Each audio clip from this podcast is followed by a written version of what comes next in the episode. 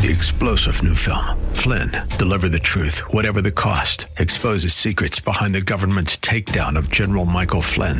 Flynn knew what the intel world had been up to. He ordered the first audit of the use of contractors. This set off alarm bells. He told the truth. He was the most dangerous person for Donald Trump to hire. They had to get rid of Flynn. Flynn, Deliver the Truth, Whatever the Cost. Available now. Watch it today. Go to Salem Now dot com. Salem Now dot com. The following program is sponsored by the National Prayer Chapel.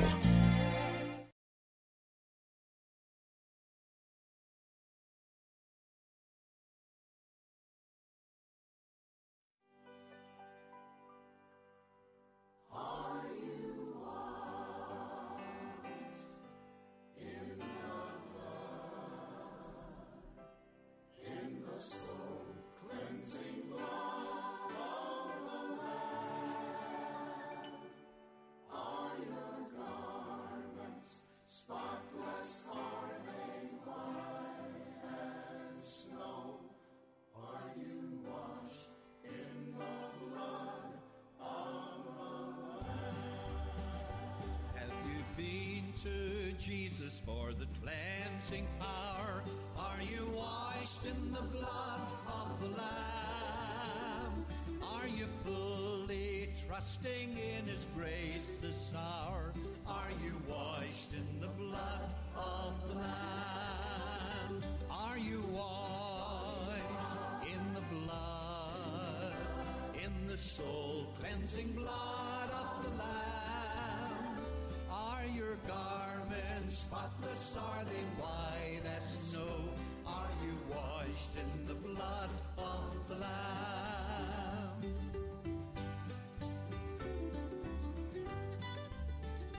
Are you walking daily by the Savior's side? Are you washed in the blood of the Lamb? Do you rest each moment in the crucified? Are you washed in the blood of the Lamb? When the bridegroom cometh, will your robes be white, pure and white in the blood of the Lamb? Will your soul be ready for the mansion bright? Are you washed in the blood of the Lamb? Are you washed in the blood? In the soul-cleansing blood of the Lamb, are your garments spotless? Are they white as snow? Are you washed in the blood of the Lamb? There is power, power, wonder-working power in the blood of the Lamb. There is power, power, sin-destroying power in the precious blood of the Lamb. Are you washed in the blood, in the soul-cleansing blood of the Lamb? Are your garments spotless? Are they white as snow?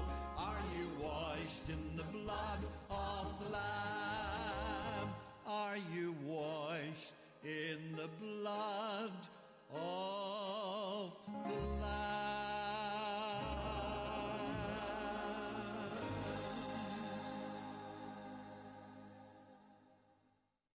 Welcome to Pilgrim's Progress.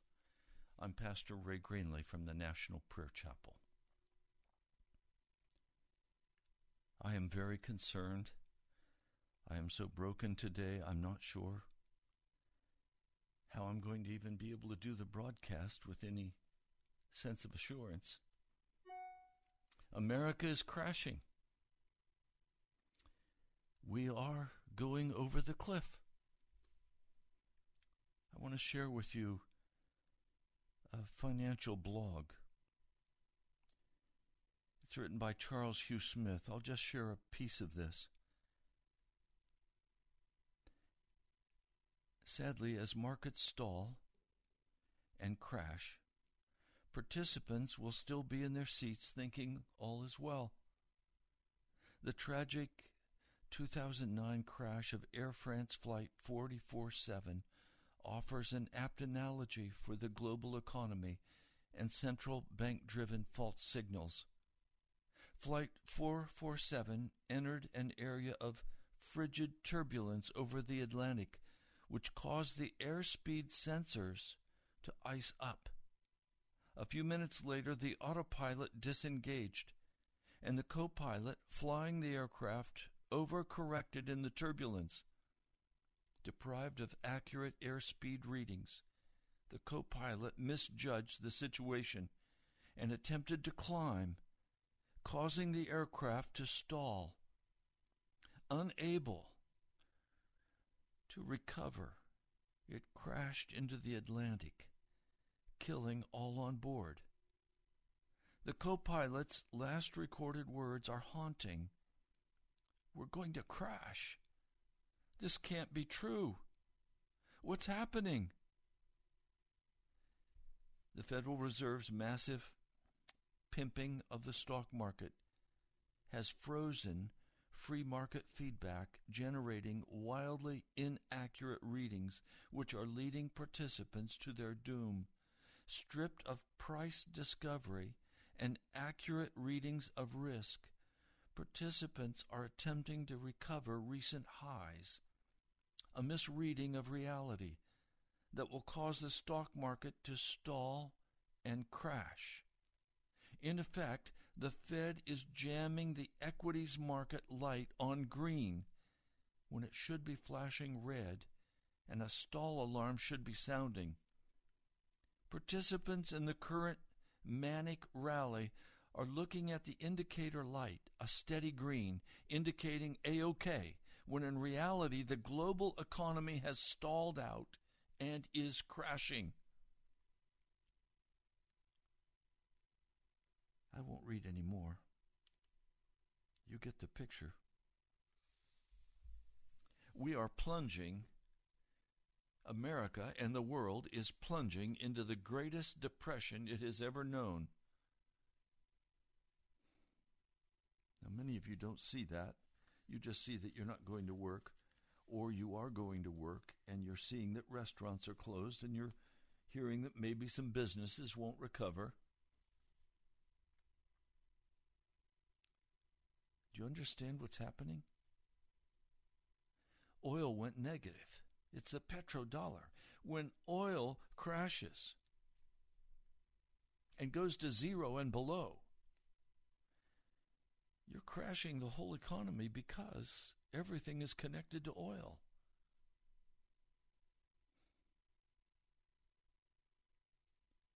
The economy is crashing. The Fed will crash. The central banks will crash. Many banks will close. Many will lose their money. Many are going to lose their retirement, their four oh one k's.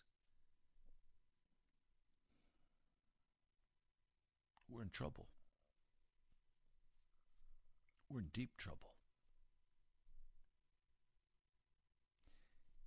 I had a dream. I want to share it with you. It's rather stark. I've had a hard time praying through it, weeping and calling upon the Lord to give me understanding.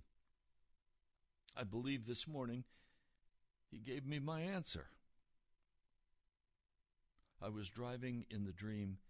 What, what happened is I laid down to go to sleep, and as soon as I laid down to go to sleep, I was out, and this dream hit me right in the face.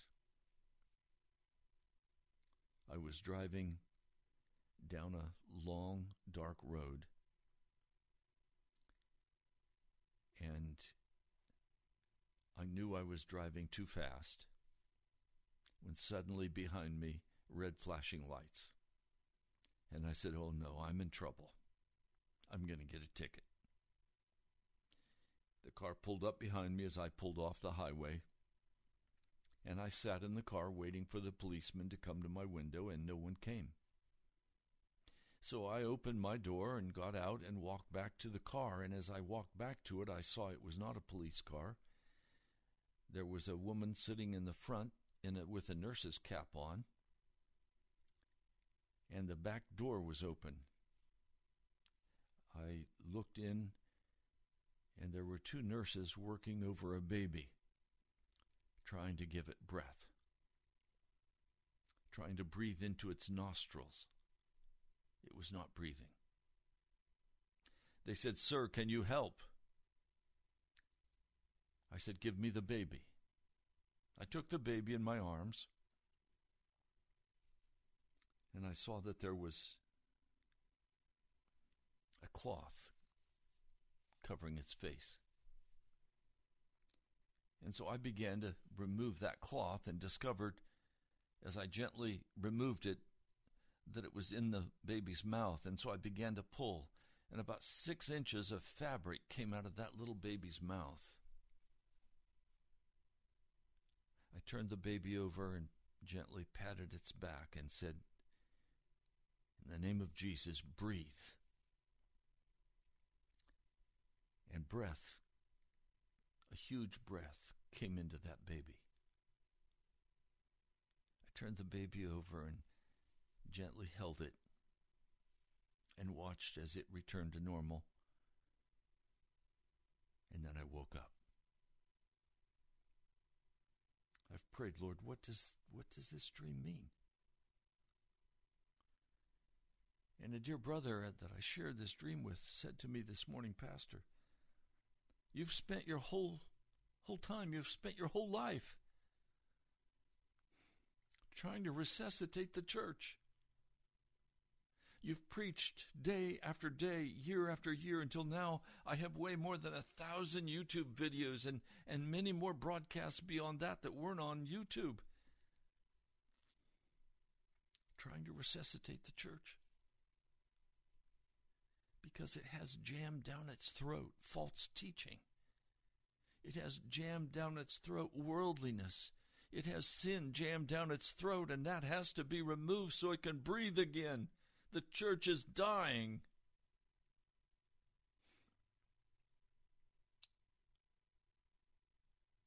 Two years ago, I was invited to speak in a revival series in an Anglican church in the Washington metro area, a large church. I was invited by the pastor. And so I went to the Sunday service and made the announcement, invited people to come, and many people came. And I began to lay out the cause for righteousness, for holiness in the church. The next meeting, there were fewer people there. And I, with some others, had prayed earnestly before I went to that meeting. And I laid out the sin of that congregation. I knew many in that church. I knew what their spiritual condition was. And I laid out for that Anglican church the cause for revival. And it started with repentance. Turning away from NASCAR entertainment, turning away from the television, turning away from the professional sports. It meant finally coming to terms with what it meant to follow Jesus.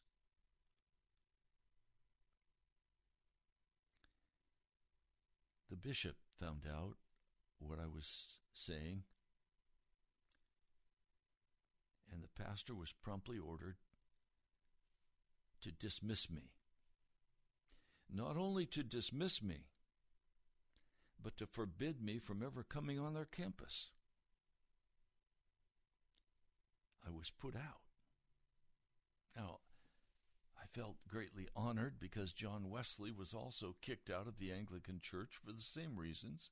He preached holiness. He preached that you could turn from all known sin and be made righteous in the presence of God, and that that righteousness was love. That's what I preached. But they were very angry, and they cast me out. Well, I happen to know that that church has a very large mortgage on a new building. And now I know church refused to repent. The pastor was sent packing. He moved to Ohio. They brought in a new man to try to normalize their church and get it back on a growth track.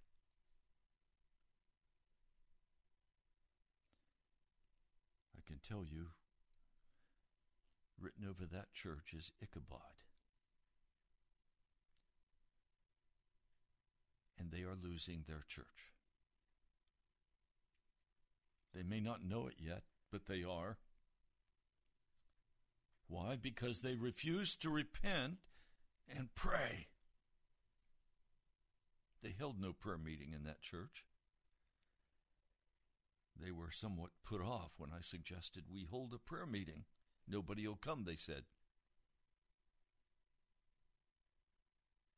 And that's true.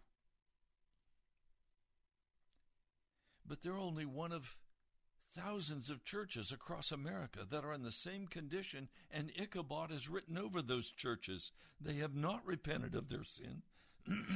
They've not turned from wickedness. They're filled with worldliness, very religious perhaps, but filled with worldliness, with pride, with arrogance, with sin.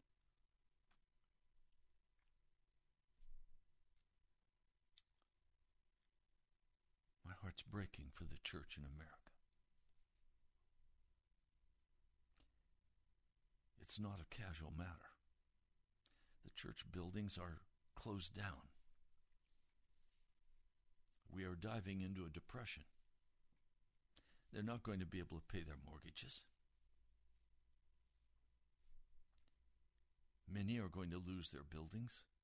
They'll be foreclosed on. They'll sit empty.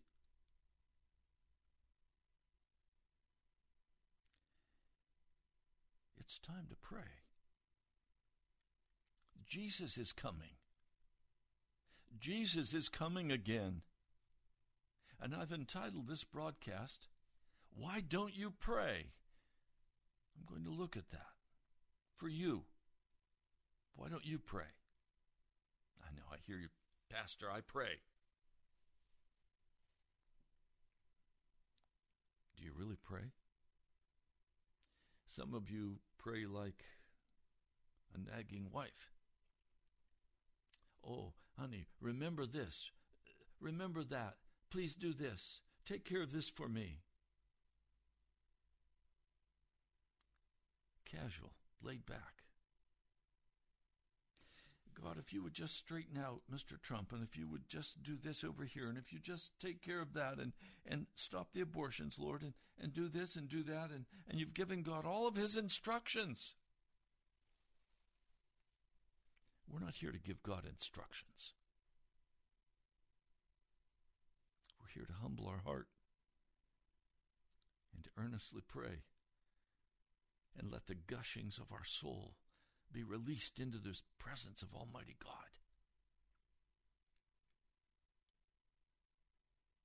I want to read a passage of Scripture for you, and then I'm going to go through the four main reasons why you probably don't really pray. I'm not talking about the polite little prayers where you go through your prayer list and pray for Mary and John and, and Bob Sorto and not talking about that. I'm talking about real prayer where you touch the throne of God and it makes a, a difference. And you see the change in the physical realm because you touched the throne of God. Now, please, I may sound stern, but I'm not angry. I'm just desperately concerned for the American church that is in the process of dying. Because it can't breathe. The breath of God is the Holy Spirit, and the Holy Spirit can't come into the church because its air passages are stuffed full of false doctrine and pride and sin. So the church in America is dying. In some way, we have to have the church revived or resurrected. We're in trouble. Matthew no, I'm sorry, Luke, the eleventh chapter, the disciples asked Jesus to teach them how to pray. And so he prays that wonderful Lord's Prayer, which is the model for my prayer. I'm not going to talk about the how today. I'm going to do that later.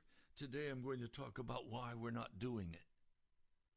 And then we're going to talk about, okay, are you ready? Let's talk about how you really enter the presence of God. Brother and sister, if we don't learn how to enter the presence of God, we're going to die, and the church is going to be lost. He said to them, pardon me, chapter eleven, verse five, who from among you will have a friend and will go to him at midnight and may say to him, friend, lend me three loaves, since a friend came to me from a journey, and I have nothing that I will set before him.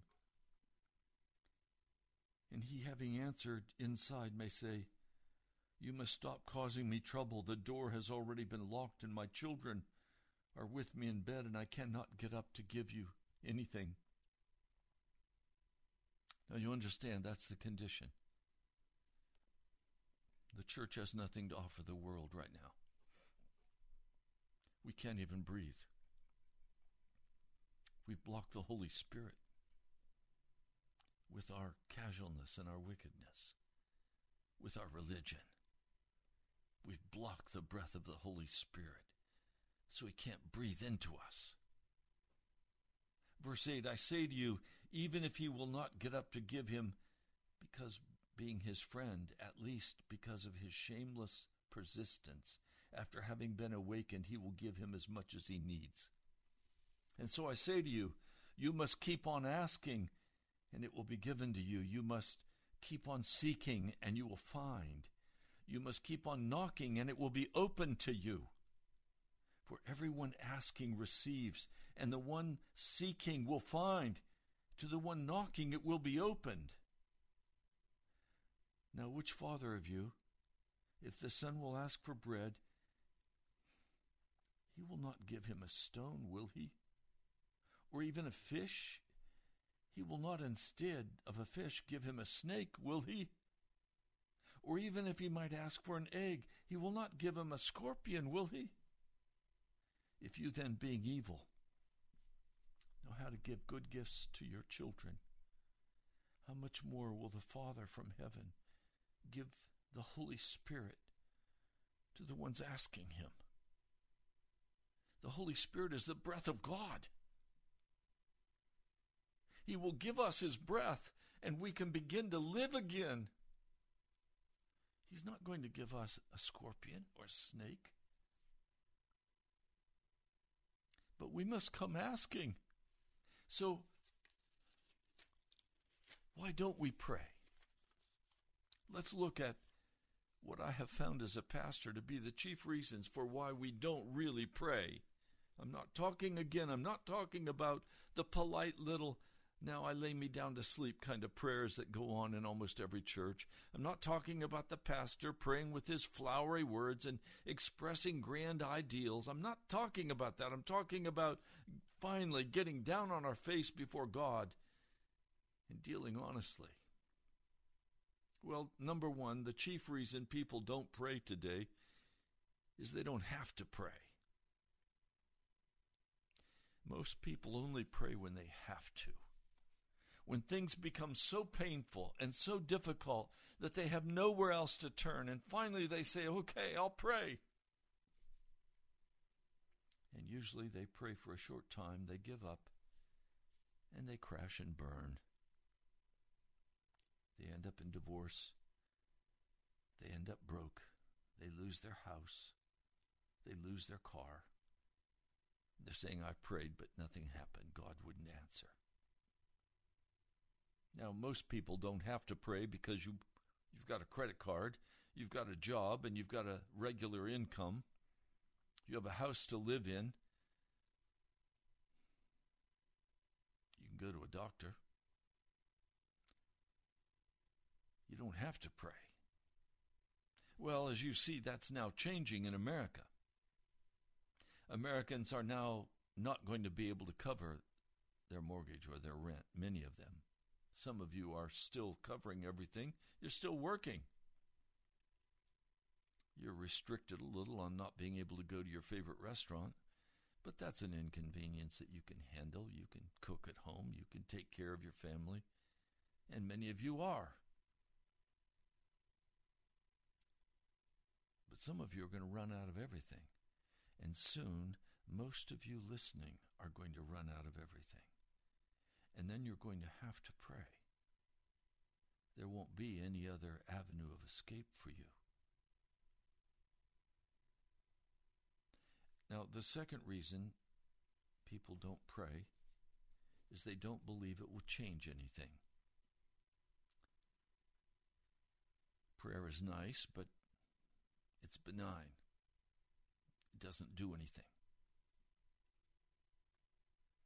When I talk with a person, I judge their prayer life by whether or not they can get down on their face before God and cry aloud to Him and change what's happening in the physical world. If your prayers don't change what's happening in the physical realm, you will come to the conclusion that prayer doesn't change anything, that it's a nice exercise, that it's even perhaps therapeutic. But it's not really what's going to make the difference between paying your mortgage or not paying it. It's not going to make the difference between whether you live or die of that disease. It's not going to make any difference. It's just a nice thing that we say to comfort one another. I'll pray for you, brother. And what some people mean when they say that is, I'll send nice feelings your direction. I'll send love toward you. In fact, I've had some worldly people just say to me, flat out, Pastor, I'll send my love to you. I'll send kind thoughts to your direction because that's what makes the difference.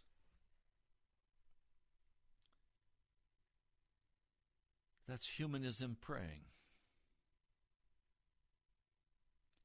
But you don't really believe it'll make any difference. The third reason people don't pray is a follow-on. They don't have time to pray.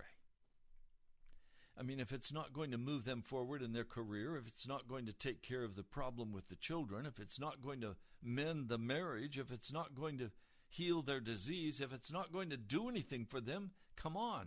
I've got to move on and do what I know I can do to take care of business. I don't have time to pray. It's nice.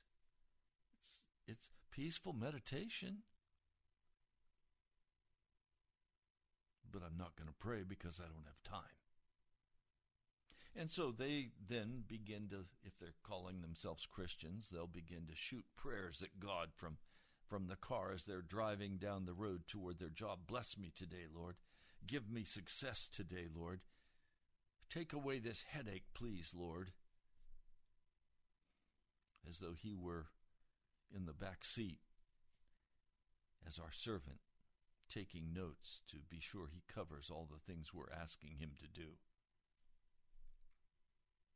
All the while, we don't believe He's going to take away the headache, and we don't believe He's going to cover us. So it's kind of a useless exercise, but it makes us feel a little better. We've at least prayed.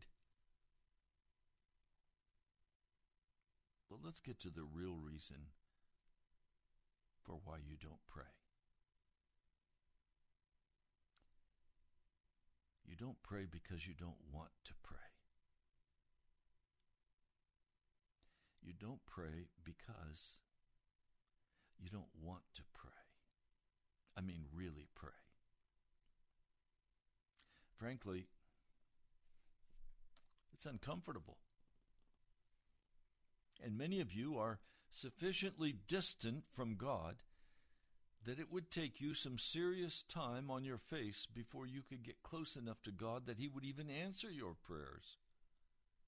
You have so distanced yourself, and I'll be very straight with you, the American church is so far away from Jesus And we are so content with our music, our praise and worship. We're so content with our worldliness in the church. We're so content with our building programs, and we're so content with our community services that there's no need to pray. We don't want to pray. We want to sing praises and hear the band and be entertained. We want the preacher to give us some nice soothing words and some some inspiration. Maybe we could cry a tear or two and have a couple laughs and go home charged up, ready, because we've heard these positive statements about faith and about how good we are and what God wants to do for us and how he loves us so much. And wow, we're on our way back into a busy world, fighting the devil, trying to accomplish our great agendas. Forgive me, I don't mean to be cynical. Just right on the point, we don't pray in America because we don't want to pray and we don't have to pray.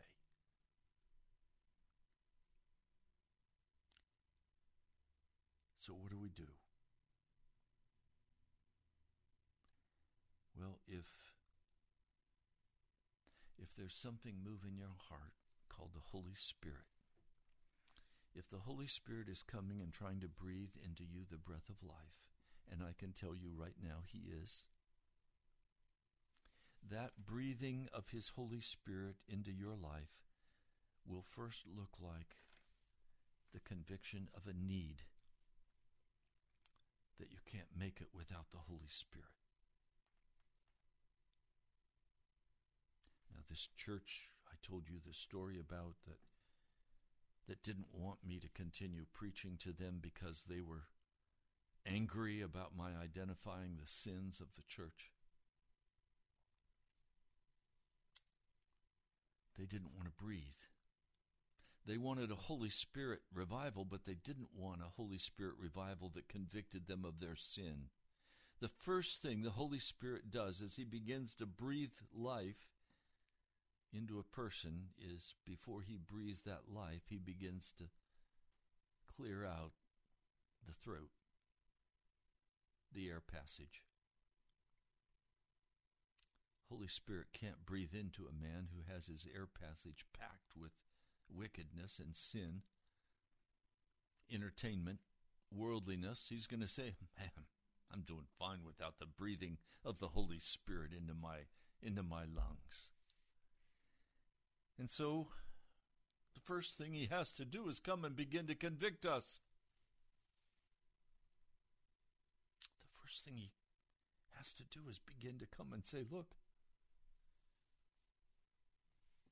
will you get serious with me? Will you come and humbly get on your face before me? And would you stop all the nonsense? Stop your foolish prayers. Stop treating God like he's Santa Claus and he's there to give you everything you're asking him.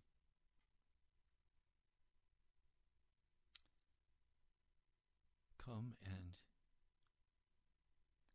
begin to be very honest with him about your condition. Begin to pray out loud. If you're praying while you lay in bed, you're not really praying. To really pray, you're going to have to pray out loud, like Jesus did in the Garden of Gethsemane. You're going to have to cry aloud to the Lord. The scriptures tell us that Jesus was heard because of his loud cries, his weeping, and then because of his submission. Lord, your will, not mine.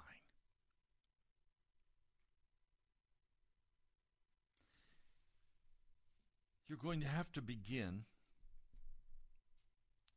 or should I put it this way, all honest prayer begins with entering into the presence of Jesus.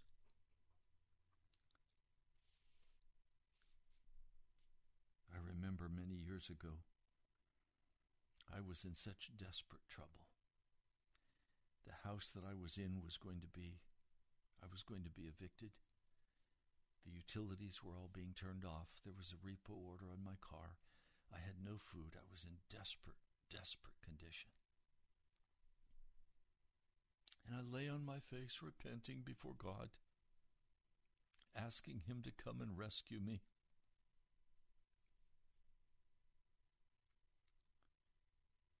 He had to bring me to the utter end, where finally I said to God, I'm dying. I can't live like this. My life is over. And He answered audibly, and He said to me, Good. I've been waiting for you to die. And I was so angry with Him. How can you say that to me? Look, I've been a pastor. I've, I've given my life to you. And He said to me audibly,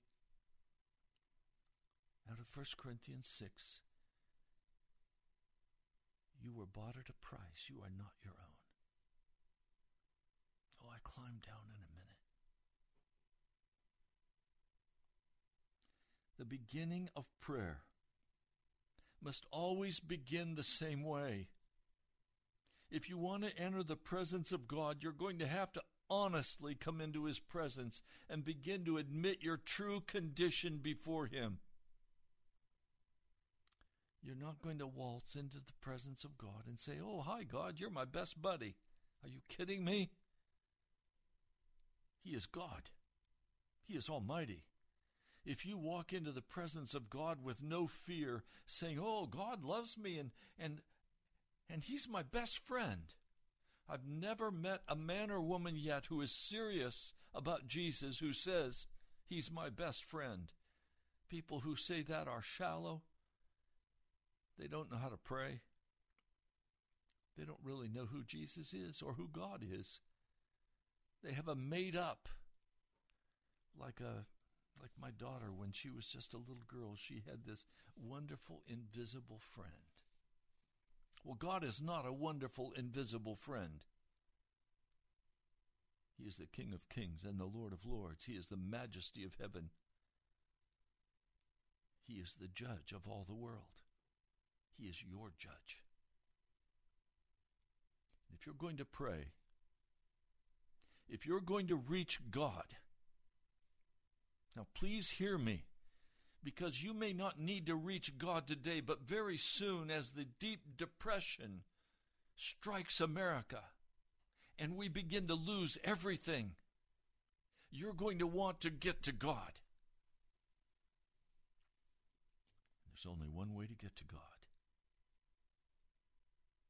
and that's by being humbled in His presence and come with honesty about our true condition and our foolishness before Him. And we begin with confession of sin and repentance with tears.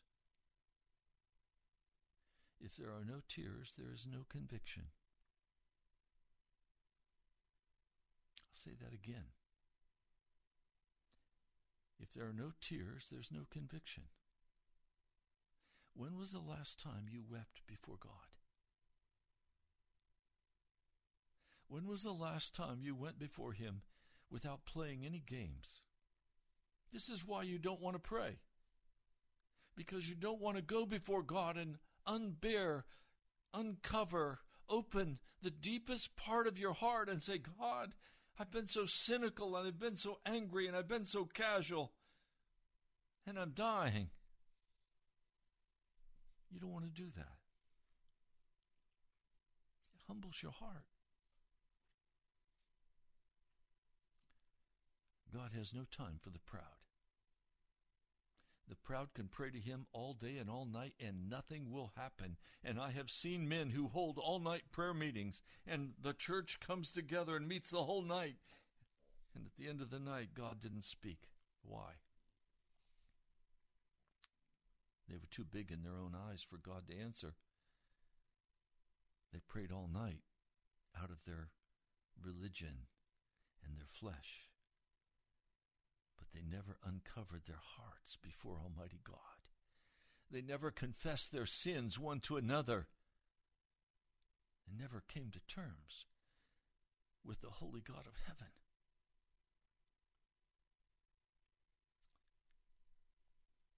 No, if you want to know God, and you need to reach the throne room, and you need God to save you, you've got to go through the door of conviction from the Holy Spirit. And if you feel no conviction, you have to confess, Lord, I feel no conviction. I have no sense of, of sin. All I know is that you're very distant from me, and that when I pray, nothing seems to happen, which tells me I'm in trouble with you, Jesus. That's where you're going to have to start. And then you're going to have to do what it says in Luke eleven. You're going to have to keep on asking. You're going to have to keep on seeking. You're going to have to keep on knocking. Until you have reached the very depths of your heart and uncovered it before Almighty God. Until you have, by the power of the Holy Spirit, identified the sin and the wickedness and the shallowness and the casualness of your heart. You're going to have to go much deeper than you've ever imagined going before. Some of you have never once ever gotten honest with another person, let alone honest with God. You've always had to be right, self-righteous. I have people who reach out to me and I don't even bother to respond, because when they reach out, the self-righteousness goes in front of their message. And I can't stand it. I know God can't stand our self-righteousness. It is as filthy rags before Him. It has a stench. So if you really need to pray, if you really need to reach out and touch the throne of God, if you need to be delivered, you're going to have to begin calling on the Holy Spirit to convict your heart and show you the ugly shallowness of your heart. You're going to have to get uncovered. You're going to have to get naked before the Almighty God.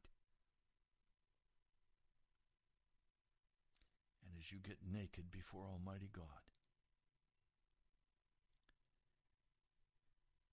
as you have confessed your sin, as you have turned from it, as you have continually kept on asking, seeking, and knocking, it's not because God is hard to reach. It's because we're so far from Him, and our throats are so filled with our wickedness that there's no way we can breathe in the Holy Spirit until we have cleared that air passage through repentance and confession and humbling of our hearts. And as we do that, as we submit to Him, He'll begin to speak to us. The Holy Spirit will begin to breathe into us His breath, and we will begin to take our first halting breaths of air. And that presence of the Holy Spirit will begin to totally change us. And we will lose the blue hue of our skin from lack of oxygen. And we will begin to flush with the presence of the Holy Spirit.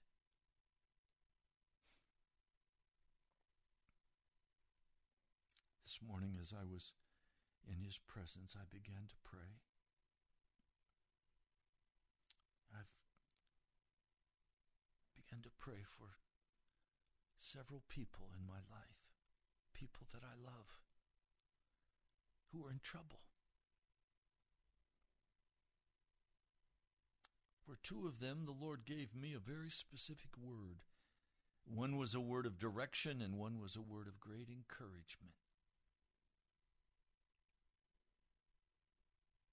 I prayed for another person that the Lord has told me to look after. Lord didn't tell me what happened as I prayed, but I just knew that as I prayed, that person was being strengthened and encouraged. I knew that the presence of God was surrounding them and supporting them in response to my prayer for them. Some people we can't go and talk to because they're not ready to be at that level with us.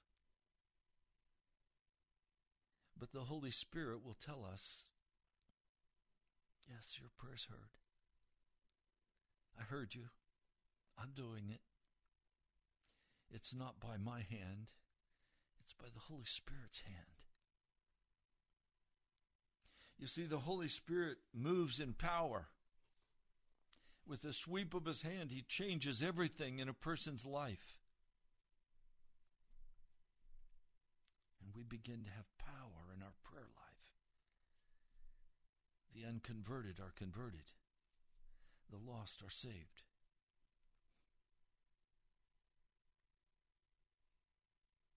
See, I know the only place where I have power is when I'm breathing in the Holy Spirit. And I've been so broken for you this morning, I have wept over you. Because I know many of you, you don't pray because you're blocked up with all the world's stuff. Your throat is so stuffed with stuff that you can't breathe in the Holy Spirit. That breaks my heart. I'm crying out for the church in America to be resuscitated, to be brought back to life. We're about, as a church in America, to be swept away. We're about to lose the buildings. We're about to crash and burn because we've been so filled with wickedness and foolishness and pride and arrogance and theology. One brother said to me something that blew my mind. He said he and his wife had been reading the, the writings of John Calvin in the Institutes as their devotional. I can't imagine reading the Institutes for Devotional Life. Or reading R C Sproul's books with all of their argumentation.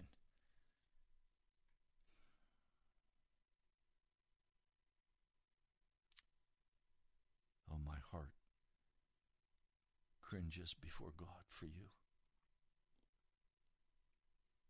I've come preaching day after day, revival, resuscitation, being filled with the Holy Spirit, turning away from sin, righteousness and holiness, and most of you have just yawned.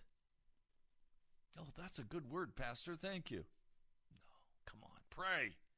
Pray. Get on your face before God and get serious with Him. Get honest with Him. The church is being swept away by this depression that's coming upon our nation.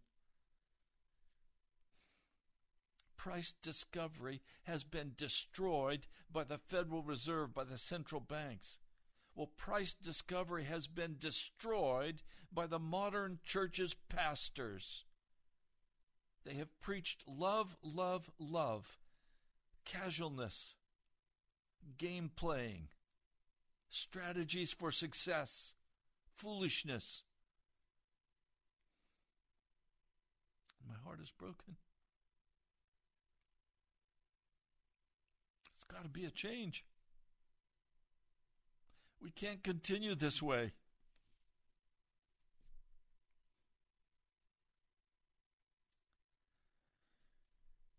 Oh, Lord. I've shared the word that you put on my heart. My heart is broken. I know the church today can't breathe because there's no room for the Holy Spirit. It's just all, it's all show. It's all entertainment. It's all religion. It's not weeping before you. It's not getting honest before you. It's not repentance before you. Almighty God.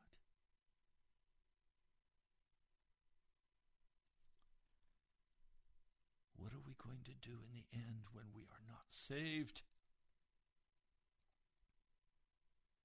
Because of our pride and our arrogance and our self-sufficiency. Oh Lord, I ask, humble my heart. Humble the church. Humble us, Lord.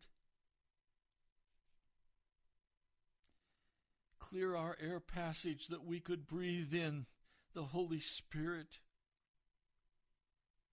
that life could return. For Lord, I know we cannot truly pray to you without the breath of the Holy Spirit being in us. We can't pray effectively for the nation without the breath of the Holy Spirit being in us. Oh God, Jesus, pour out your Holy Spirit. I pray in your holy name. Amen. I pray this message is disturbing to you today. It is very disturbing to me. I've been struggling with it since early this morning, last night, crying aloud to God about it, saying, I don't want to do this, Lord. I don't want to give this message. But I was compelled.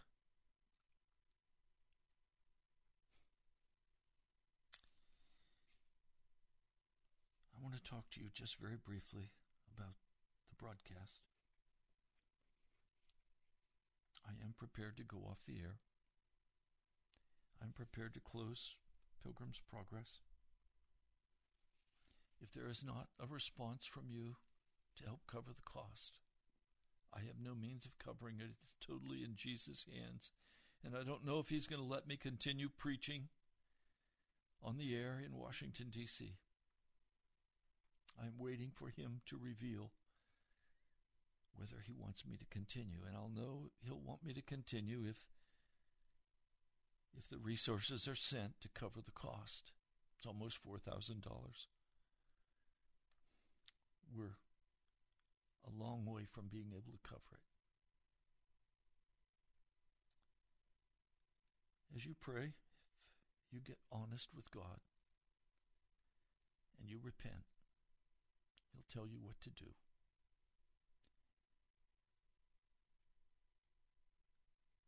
I just know I have to be honest before God,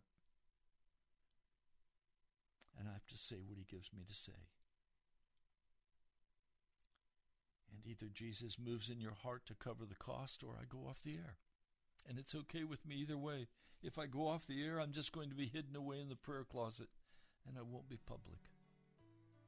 It's up to you. You can write to me at the National Prayer Chapel, Post Office Box twenty-three forty-six, Woodbridge, Virginia, two two one nine five. That's the National Prayer Chapel, Post Office Box twenty-three forty-six, Woodbridge, Virginia, two two one nine five. You can also go to national prayer chapel dot com and you can give online. I want to thank my dear sister Leslie, my dear sister Alicia, Sharon. I want to thank all of those who've given. God bless you. I'll wait to hear from you. I love you.